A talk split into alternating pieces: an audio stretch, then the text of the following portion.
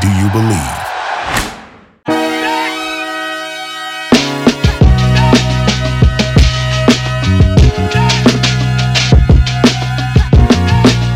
Donovan Mitchell is leaving the snowy mountains of Salt Lake City and he's headed to the land of progress and prosperity. If anyone's wondering where that is, well, it's Cleveland. Not quite sure that's how I would describe Cleveland, but it's a real thing. I looked it up.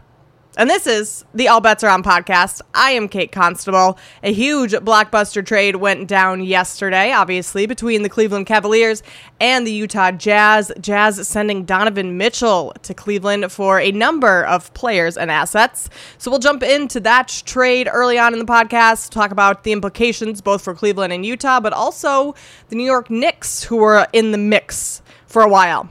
The WNBA playoffs also still going strong. Game three is on Sunday as the series goes back to both Seattle and Connecticut for that game three. So we'll discuss that. Both of those series are tied up. I'll give out my best bets and we'll move on.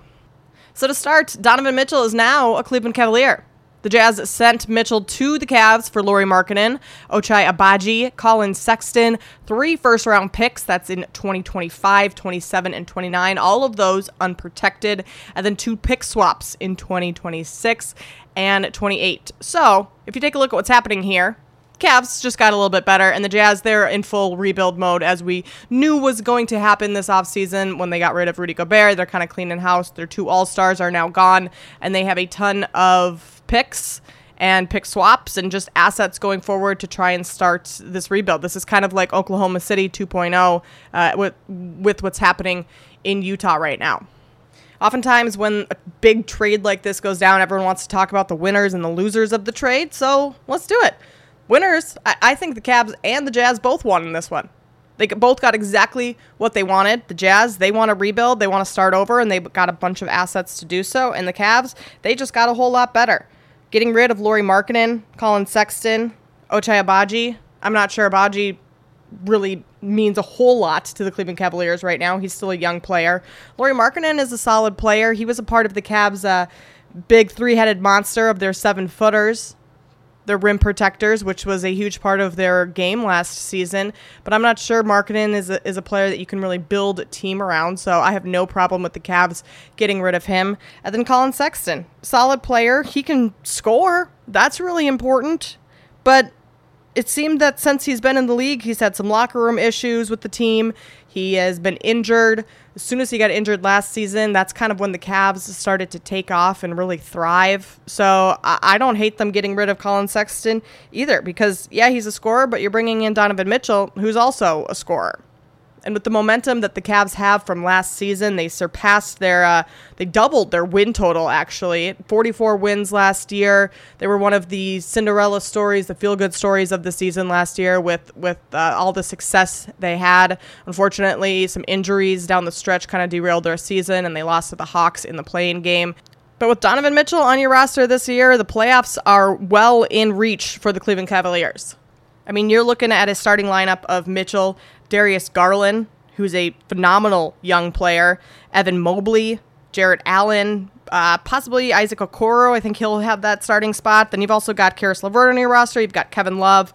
And bringing in Donovan Mitchell really makes you a contender for years to come. He has three years left on his contract. And those players I just spoke of, all very young players. Garland's 23, Allen is 24, Mobley just turned 21. Uh, Donovan Mitchell himself, he's turning 26 this month, so he's still, even though he's been in the league for what seems like a while, he's still very young. And Isaac Okoro is turns 22 in January.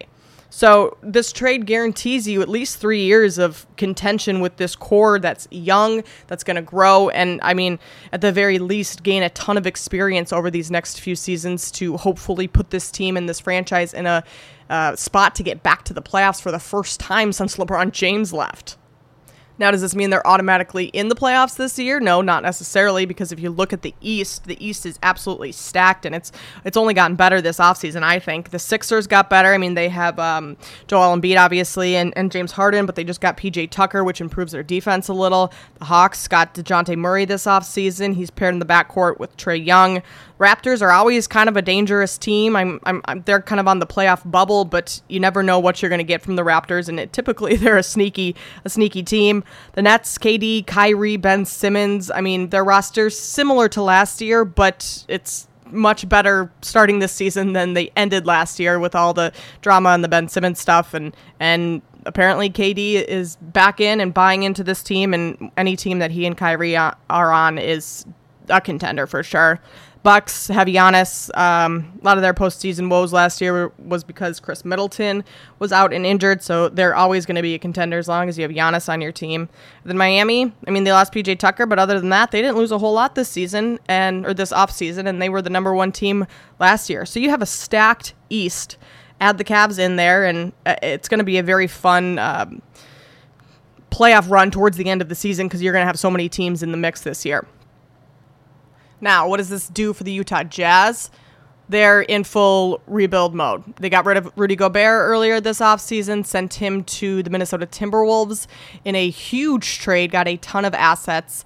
Uh, and then obviously Donovan Mitchell sent their other All Star to Cleveland. So with those two All Stars gone, this is what the Jazz got back. They got Collin Sexton, Lauri Markkanen, Malik Beasley, Jarred Vanderbilt, Talen Horton Tucker, and Stanley Johnson now because they the Jazz acquired Pat Bev through the Minnesota trade, traded him to the Lakers for THT and Stanley Johnson.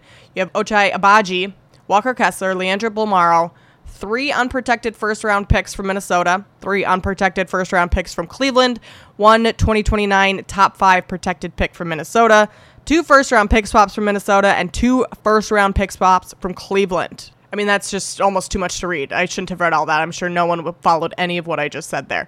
But to summarize, I mean, that's that's a lot of picks, a lot of assets, and they could ultimately be trading uh, Jordan Clarkson, Bojan Bogdanovic, Mike Conley, some of those. Um, well, I guess Bogdanovic and Conley are more veteran players. Jordan Clarkson's a little bit younger, but they have those players to trade and, and gather more assets. They also could be dealing Malik Beasley, Jarred Vanderbilt, two players they got from the Gobert trade. So they have all sorts of things to work with, and they're setting themselves up to be kind of like an Oklahoma City Thunder team that's in a massive rebuild and has all of these assets and picks that they're able to use going forward to try and land a star or a top lottery pick in the near future. And honestly, based on how the Jazz ended last season, this is the right thing to do for this team right now. Danny Ainge, the president of basketball operations, newer to the organization within the last year, but he knows exactly what he's doing. I mean, the Jazz had a first round exit last year, lost to the Dallas Mavericks. Their stars were well, allegedly arguing throughout the season. Maybe Rudy Gobert and Donovan Mitchell didn't enjoy playing together. Head coach Quin Snyder decided not to stay and renew his contract, so he's gone. They have a new uh, head coach in Will Hardy, who came over from the Celtics. This is his first year as a head coach, although he's been a very valuable assistant coach for the Boston Celtics and earlier grew in San Antonio Spurs, started his career there under Gregg Popovich. So he's this very smart basketball mind coming in here, but still his very first season as a head coach. So you wonder how that's going to go. But with Danny Ainge as your president of basketball operations, he knows what he's doing here. He did the same thing in Boston, took them through a rebuild, got a bunch of uh, picks, assets, and that basically turned into acquiring Jaylen Brown and Jayson Tatum through the draft. So that's what he's hoping to do uh, here in Utah, although it's going to be a rough season for Jazz fans for the next few years, I think. Now, that being said, it's been a rough few decades for the New York Knicks, who are also in this mix. Knicks fans are all up in arms on social media, on Twitter, over their lack of aggressiveness in pursuing Donovan Mitchell. And I'm not sure acquiring Donovan Mitchell would have been the right move for them. I mean, they had plenty of assets that they could have traded. They own all of their first rounders and four future first round uh, picks from other teams, varying level of protection on those. But they had a bunch of assets to trade. They have young players that were appealing to the Jazz RJ Barrett, Quentin Grimes, Immanuel Quickley, Obi Toppin. But ultimately, Leon Rose president over at the Knicks didn't want to give all that up for Donovan Mitchell for fear that, I mean, maybe it would be harder to acquire another big name player to come into New York. They got Jalen Brunson this offseason from Dallas. I think that makes their roster better, but I'm not sure how much better Donovan Mitchell would have really made them. I'm not super high on Donovan Mitchell. I think he's a solid player, but he's not a top 15 player in this league. He's a good scorer, but he's a poor defender. He doesn't have great size, which would have made New York's backcourt fairly small with with uh, Mitchell and Jalen Brunson playing there. And then that's getting rid of a lot of assets that you could potentially use on a higher caliber player in the near future. I think Donovan Mitchell is similar to a Kemba Walker in his prime, a very solid player, a player that can score, a player that can run your offense, but not someone who's really going to change the game entirely for you. I mean, he couldn't get it done in Utah. He had Rudy Gobert he's playing with. Now he's playing with Julius Randle, Mitchell Robinson down low. I mean, are those guys better than Rudy Gobert? I don't think so. So I think this was the right move for New York to not trade for him. I know that upsets New York fans, and I'm not a New York fan so it really doesn't affect me, which maybe it's easier for me to say then.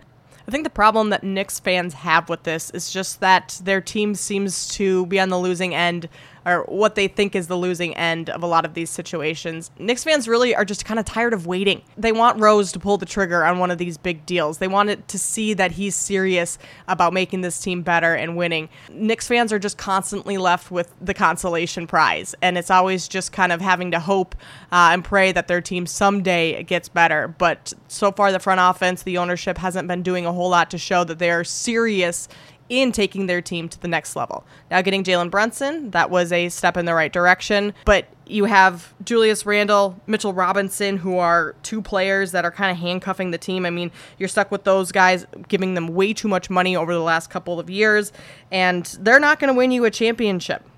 Would bringing in Donovan Mitchell win you a championship? I don't think so as well. So again, I think this is the right move for New York. But as a fan, you just want to see more. You want to see that your that your leadership is serious about winning, or at least putting themselves in a position to someday soon, and keyword there is soon, acquire a superstar that's going to at least get them into the playoffs and, and a, a hopefully a deep playoff run. That's all Knicks fans. They just want to see something done. And constantly they are uh, getting the consolation prize, which is not a good feeling.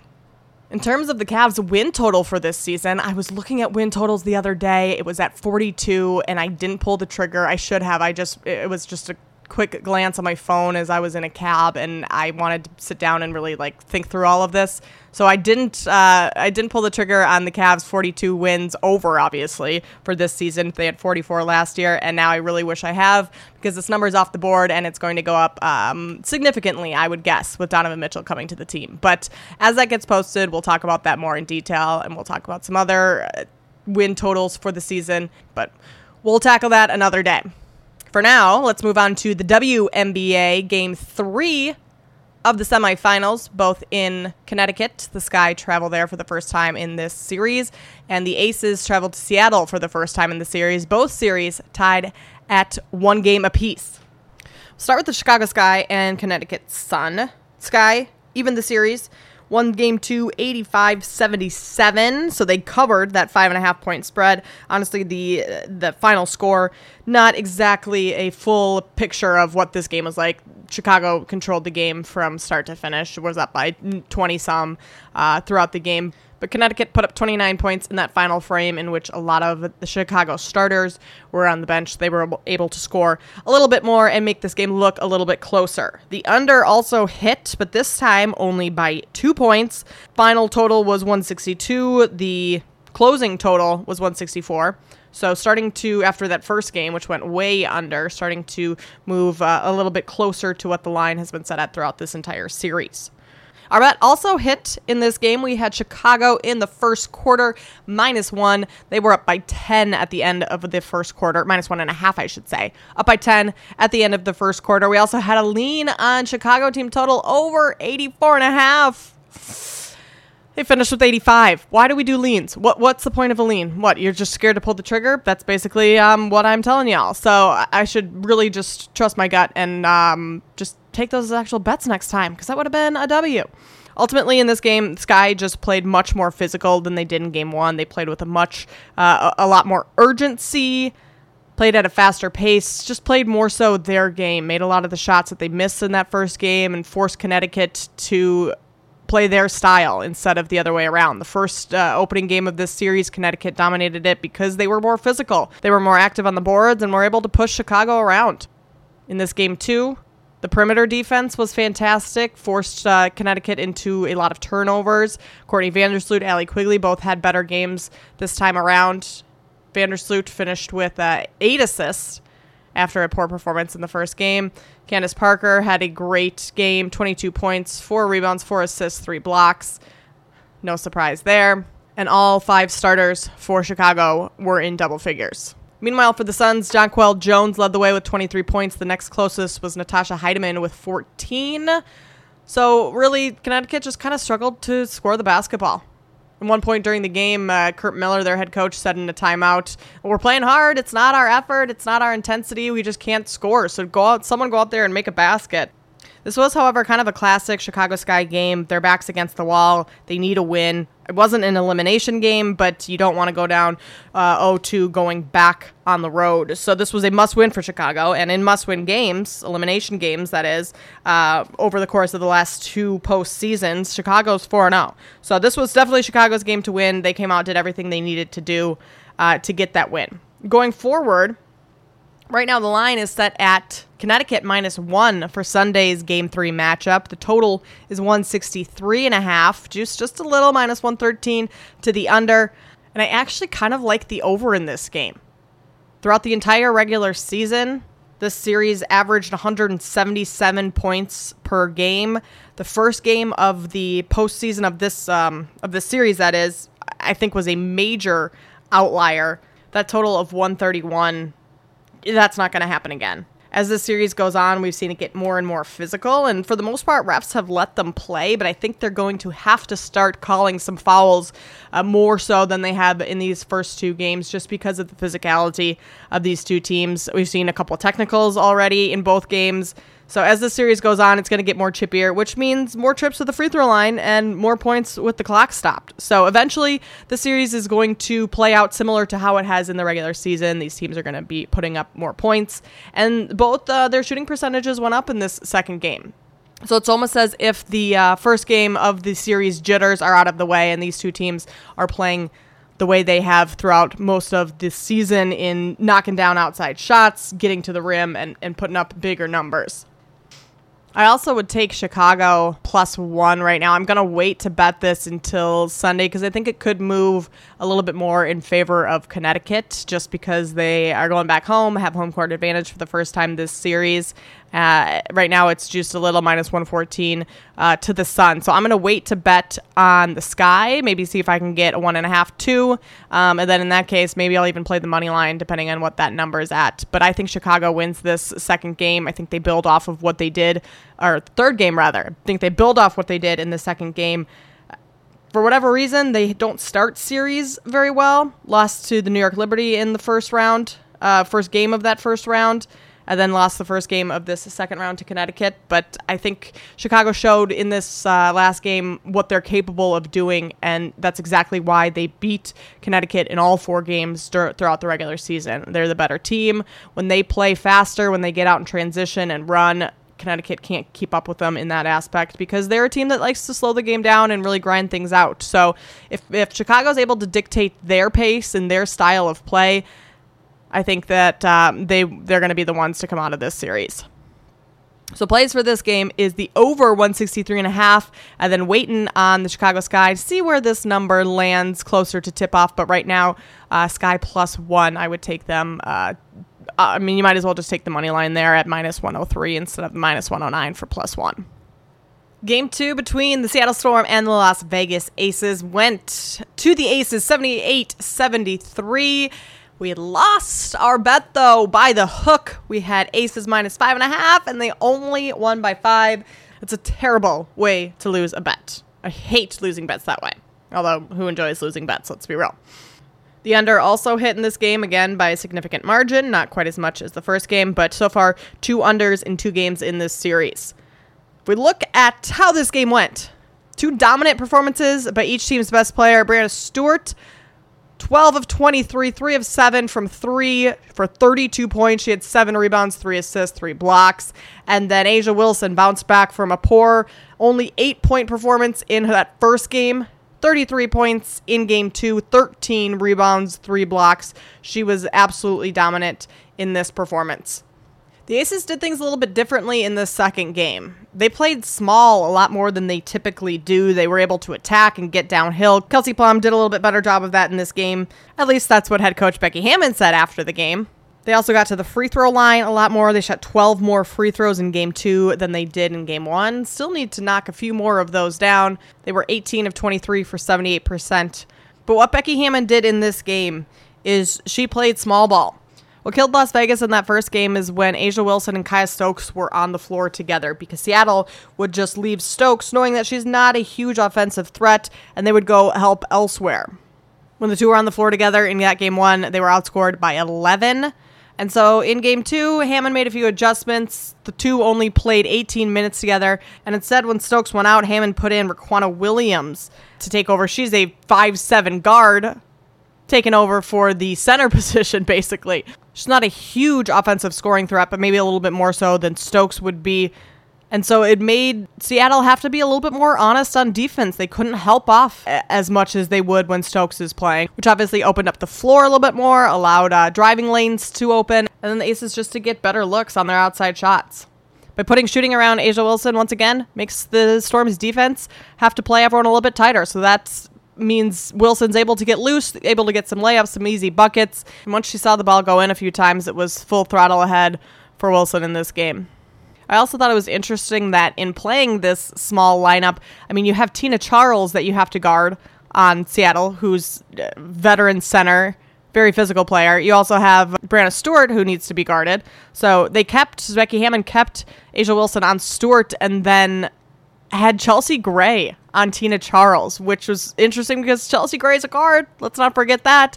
But she has got so much strength and power, and she was able to force a ton of jump balls from Tina Charles and really just disrupt her based on her physicality and not necessarily having to rely so much on size to do so. After the game, Breanna Stewart also said that with those mismatches, that's kind of what the Storm focused on. They, they were focused too much on getting the mismatches versus just playing their offense and letting those mismatches kind of develop as the offense went around. Instead, they were hunting for those uh, while on offense, and it kind of just stalled them. They didn't get in a rhythm, weren't able to fully get into the offensive flow of the game when you're looking for those mismatches so much. So I expect the Storm to make adjustments going forward in this next game, knowing that a- the Aces probably will try and play small again.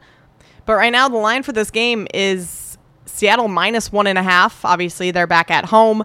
I would look to take the Aces, though, plus one and a half. I think what Becky Hammon did in unlocking this small ball lineup is kind of the key to this series. And I think the Storm are going to struggle defending it going forward. I would also lean towards the under here. Total sitting at 167 right now. That's even gone up a couple points from their last game, I believe. And there's nothing in this series so far that showed me that this the over is going to hit. I mean, teams are knocking down their shots. They both had great shooting percentages, or at least decent in the game two. Both shot over 40%, got to the free throw line a bunch. Aces had 23 free throw attempts. So they're getting opportunities to push this game over, and it's just not going there. So until I see anything different that's going to, I think, change the trajectory of the flow of this game, I'm going to continue playing the under. So plays for game two back in Seattle on Thursday, taking the Aces and the points plus one and a half, or if that line moves anything greater than one and a half, and then also playing the under 167. We'll couple that with the over 163 and a half for the sky and then waiting again to see where that line lands for uh, Chicago. But I think Chicago is going to win in game three. And both the favorites, the Aces and the Sky, are going to take a 2 1 series lead on the road. All right, that's all we have for today's show. We have a few guests coming next week. Gonna announce those uh, over the weekend on Twitter, so give me a follow there at Kate Constable. Excited to finally get some guests going here, just to differentiate the shows a little bit and bring on some new, fresh perspective. I'm gonna try and do that a couple times a week. So, guests coming up next week. I hope you all enjoy your weekend. We will see you then.